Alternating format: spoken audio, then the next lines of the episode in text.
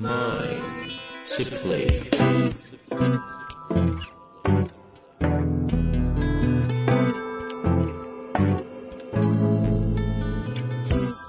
にちは、遠藤和樹です。秋山条件時の経営者のマインドサプリ。秋山先生よろしくお願いします。はい。よろしくお願いします。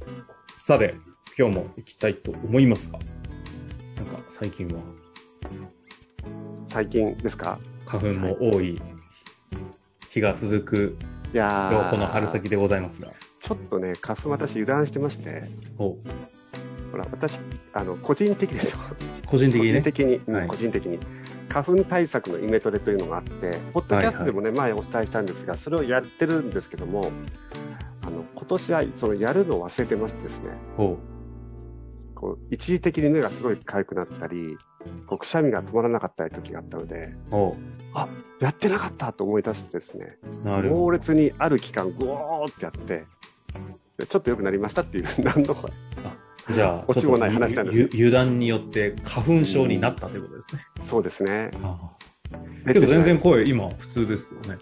あんまそのイメトレをやってるので、個人的には治るっていうね。個人的にね、治るというか症状は出るのがかなり軽減される。軽減される。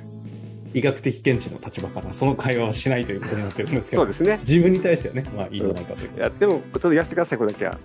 でそれでも前も言ったけども、朝起きて窓も開けてないと、空気が入れ替わってないにもかかわらず、朝テレビつけて、花粉の好きアレルギーのブワーっていうやつ見た瞬間に私たちはくしゃみ出るじゃないですか。そうなんですね。出ません？なんかガーって。反応ですからね、イメージよる反応なので、まあレモン酸っぱいのやつの花粉版ですそう。そうそうそう。あのーそう。ね、餃子とビビール見たら食べたくなると、ちょっと似てるんです。その辺の例えがね、ちょっと昭和を感じるんですけどね。いや、そっか。まあということで。そういうことではいね、皆さんもぜひですね、イメトレをうまく使っていただきたい。そっちかい。はい、ということです。はい。さあ、ということでね。あ、そういえば、あれですよ。あの、共通のアレルギーの専門の先生いると思うんですけど。はいはいはい。あ、アレルギー。アレルギーというか花粉症？は明確に治るって言ってますもんね。うーん。でも、医学もそういうとこまで来てるでしょうね。なかなか、日本の場合だとダニとかと密接な関係があって、その辺を克服しないと花粉とかひどいと、一番ひどいのは果物の方に出た時はかなり末期みたいな話をされてましたけど、あの、どこかのタイミングでゲスト出ていただこうかななんて思そうでってますすけどね。。ねあの、非常に面白い方なので、ぜひお呼びしたいですね。楽しみにしていただきたいなと思いますが。はいさ。あさあ、そんな中で今日の質問を早速いきたいと思います。今日はですね、えー IT ベンチャー企業 CRM 担当28歳の方からということでご質問いただいております。いきたいと思います。はい CRM 担当、あれですかね、マーケティング系なんですかね。えーキャリアシフトについての質問です。ということでいただいてます。えーコロナにとどまらず、ウクライナ情勢など隣国にまで戦争が身近なものとなり、秋山先生のおっしゃる通り、本格的に変化の激しい時代になってきたと体感しています。そのような中、どう経営していけばよいのか、どう働いていけばよいのか、どう生きていけばよいのか、自問自答することが増えております。同じような方も多いのではないかと思っています。転職市場も活発だと聞いており、今後キャリアシフトを考える上で判断基準について何かいいアドバイスあれば教えていただけると幸いです。よろしくお願いいたします。はーい。ということで、質問としてはキャリアシフトを考える上での基準値、そうですね意思決定の基準って感じですかね。これね、あの、まず最初に、変化の激しい時代になると、どうして不安になるかっていうところがポイントでして、うんうん。変化が激しいとどうして不安になるか。これ、目的が見失っちゃうんですよね。お私たちの目的って意外にこう、時代が変わっていかないってことを前提に目的設定しちゃう気がしません？うんうん。まあ、つうか目的設定どころか何も考えてないっていうのが基本的な考え方のような気もしますけど。あの、たただ私たちは一応目的っていうのを作るじゃないですか。なんかこう出世したいのか、ああ、そういう意味でのうん、いい絵をとかね。欲しいものの的なことですね。そうですね。あとポジションもそうじゃないですか。こういうふうに働きたいとか。はいはいはい。でも、あとは経営もそうですよね。えっ、と、会社を大きくしたいとか、店舗を増やしたいって。それって、環境がこのまま続いていった時に頑張ればっていう意味での目的になっちゃってるんですよね。なるほど。そういう意味での目的ですね。最近だとパーパスドリブンって言葉もね、流行りすぎちゃってるんで、その辺のニュアンスは、なんか、溢れてますよね。はいコンテンツの。でそうすると、変化が激しいので、あれ？そこにたどり着けないっていうのが分かってきちゃうんです。あれ？店舗数増やせないじゃん。ポジション取れないじゃん。で、その中でどういうふうに自分の人生を生きていけばいいかっていうのは、そういった意味では、えっと、目的ロスになっていることは非常に多いですね。そのレベルでの目的ロス。うん。で、そうなると、その目的がないとか言っていきなり今度はですね、えっと、自己不満になるわけです。ほうほうほ自分はダメだもしくは環境不満、この会社がダメなんだってなっちゃうことがあるので、今そういうことがいろんなところで起きてますよということをまず一つ。う。うんうんでその中で、じゃあ今自分はどういうふうに進めばいいかというときにね、このキャリアシフト、ちょっと昔で言うと、まあ、転職じゃないですか。も含めた。うん。うん。そうですね。独立これ私いっぱいキャリアシフトしてきた人間ですから。ああ、確かに、キャリア、ちょっと瞑想みたいなやつですね。で、その時なぜ私がそのキャリアシフト、かっこいいな、キャリアシフト。何回か使いたいな？転職って言いましょうか。転職してきたかというと、いわゆる自分探しだった。ああ。なんかこう自分の力が発揮できないから、その自分の力が発揮できる環境はどこなんだってことをこう見てきたわけですね。うんうんで、えーやっぱり、ですからまず一つは、どこの場所だったら自分を活かせるかという見方をすると。うんというのがあるじゃないですか。うん。うんうん。で、今日はその考えではダメですよという話をしたいんですね。ほうほうほう。まあ時代は本当に大きく変わってますから、私が若い時というのは、やっぱり世の中が比較的安定してたので、安定してる中で、まあ、自分の力を発揮できるとか、どこかみたいなところを考えてもよかったわけですよ。うんうんでそうすると、そのためにはまず自分を知りましょうみたいなね。自分は、俺は何が好きかとか、どんなことを興味あるってやるわけですよ。うん。はいはい。で、その自分が興味あるところに対して、それが叶えられる場所はどこかなってことをやってったんですけども、そうはやっぱいかなくなってくると思うんですよね、今後は。うんうん。つまり、キャリアシフトの目的を自分探しとか、えっと、自分が楽しめる場所に行くっていう考え方となかなか難しいと思いますね。今まではうん。自分が満足する、楽しい、自分が興味あるっていうところが、ゴール探し、。探しながら転職すればよかったと思いますが。なるほどね。確かに。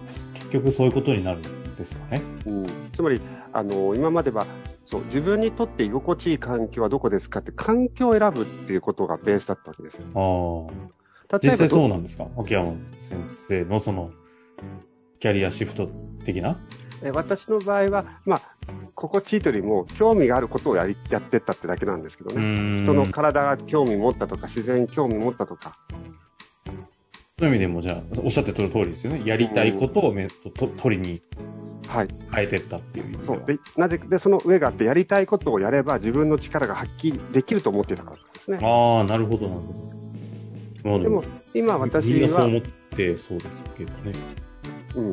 で、そのレベルもあるけども、その上のレベルというのは、やはり今私の仕事もそうですけど、これやりたいことを今やってるかというと、やりたくないことではないけども、どちらかというとやるべきことだと思ってるんです。うんうん。これから日本はこうなっていくだろうと、その時にこういう経営者がたくさんいてもらわなくちゃ困る。じゃあそれをやるのは誰だ？あ、僕しかないな、みたいな感じでやってるんですね。うんうんそうすると、そっちの方がよりパワーが出るんですよ。うん。やっぱり人間は社会的な生き物なので、自分のためにっていうエネルギーの出方がある程度までだけど、それ以上に出すには、本当に周囲のためにっていうところに自分を持っていかなくちゃいけないんですね。ですから、この方が今度キャリアシフトをしていくときに、自分のためにとかやっていっても、あまり力ができきらないんではないかと思うんですよね。なるほど。じゃだとすると、今後私はキャリアシフトとかを考えるときに、やはり社会を見なくちゃいけないと思っていて、自分が、まあ、何の社会課題に興味を持てるかっていうところを見たい、見てほしいんですよ。うんうんうん。で、その何の社会課題に興味を持つかっていうこと自体があなたの中にあるものじゃないですか。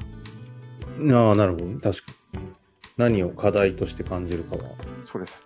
で、なんでかっていうと、これからのビジネスは、その、問題解決の前に課題設定っていうのがすごい重要になってくるので、今世の中を見て自分がこれが課題だと、これを解決したい、解決しなくちゃいけないっていうところを見て、それを解決しようとしている、まあ、会社に入るとか、うん。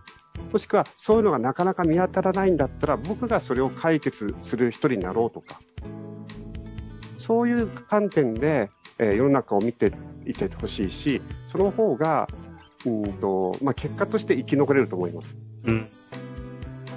まあ、社会課題、ビジネスは社会課題が、社会課題の解決だわ。なんか言われてもう、かれこれ何うん年、久しい、久しいなという印象はありますけど、いよいよそうじゃないと、転職とかこのキャリアシフトみたいなことを考える上でも、決めきれない。結う局、んうまく決めれないみたいなところに来てるっていう感じなんですかね。そうですね。ですから、割とこれがですよ、この方は何歳でしたっけ？28ってなってますよね。割とわキャリアシフトの中で独立とかも当たり前に視野に入れてるような世そうそう代ですよね。そうそう。でね、若い方が課題を考えるっていう学学問っていうか考え方をもうずっとやってる方がかなり増えてきてるので、うんうんやっぱり末恐ろしいというか頼もしいというか、うん。あ逆に言うと私たちが早くそちらの方に頭をシフトしていかないと、抜かされる可能性は非常に大ですね。あ。あ、えっ、と、上の世代が、おじさんたちがってことですか、うん。あ自分の夢が、みたいなか、あって、自分の夢がとか、そういう感覚でやってる人たちのと、この社会課題絶対に変えなくちゃまずいと思ってると、エネルギーのなんていうの、出てくる場所が違うじゃないですかあ、。確かに。あの、ちょうど、まだ全く立法化はされてないんですけど、うん私一緒に番組させていただいている労働法のあの向井先生と弁護士がいらっしゃるんですけど、この間面白い回で、ま、毎年あの、いんいろいろ会があって、多様化する労働契約のルールに関する検討会。ってすごい堅苦しい名前なんですけど、その中で労基法改正のテーマが今上がって、大体そこに出てくると立法化されて2年後ぐらいには施行っていうのが流れになってるって話がちょっとあったんですけど、その中に、明確に出てるのが、労基法改正の中の一つに、あの、テーマとして上がってたのがですね、想定される業務と勤務地をちゃんと明記するっていう話が出てるらしいんですよ。へで、これ意味合いとしては、要は一日一回一括採用みたいなバンっていうのができなくなっちゃって、うんうんうん。取る側もどこどこの場所で、どんな業務をするって、あ今となっちゃ当たり前になってきてるジョブ型みたいなのが、本当にこう、法的にもやっていかなきゃいけないって話になると、え雇われる側の方も、うんじゃあ移動ですって時に、移動に対して異議は拒否権が出てくるし、ー、うんうんうんうん。で、拒否権に対して、やだやだやだやだ言い過ぎてると、今度は会社側が、だったらもうやめてくださいっていう話もできるような環境になってくるよねっていうのが、はあ動きそうだぞって話が、これほとんどまだ、あの、だ誰もコメントを専門家たち言ってないらしいんですけど、うん向井先生が見つけてきて、これ多分結構来てるぞ流れって話をこの間してたんですよね。で、その時代の話と今のまさに秋山先生のキャリアシフトの話は、うんものすごいリンクしている話だなと思うんで、大事だなと。いやーそうですね、今の話聞くと、やっぱりこう自分が心地よい環境に行こうという観点で選びたい気持ちはすごいわかるんですけども、そこで選んだところで、そうじゃないかもしれないじゃないですか。まさに。そうすると、心地よい環境はどことどこでずっとこう、こう難民になってしまう可能性もありますね。ありますよね、う本当ーん。その、その心地よいを選ぶんであれば、もう法律としても守りませんよっていうところにつながりそうな、そうねただこれまだ、本当に検討会で出てるらしいんですうん。ね。厚労省の方に検索すると出てくるんですけど、まあ、ぜひ興味ある方は見ていただきつつ、まあ、このマインドの話とね、労働法の話とかが密接にリンクし始めてるなという、いやーそうですね。こういう感じでね、また、このシフト系ですか。マインドシフトっていうぐらいですからね。うーん。キャリアシフト、いろいろとリンクすると思いますので、ライフシフトもそうか。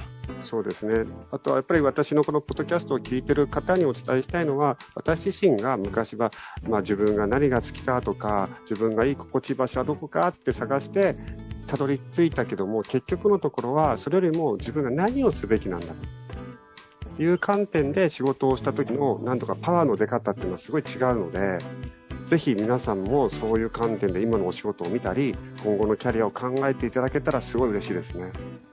ですね。とはいいうことで、また何かこのあたりにね、関して質問ありましたら、具体的にお寄せいただけたら嬉しく思います。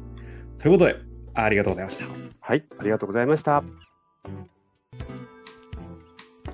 本日の番組はいかがでしたか？番組では秋山城賢治への質問を受け付けております。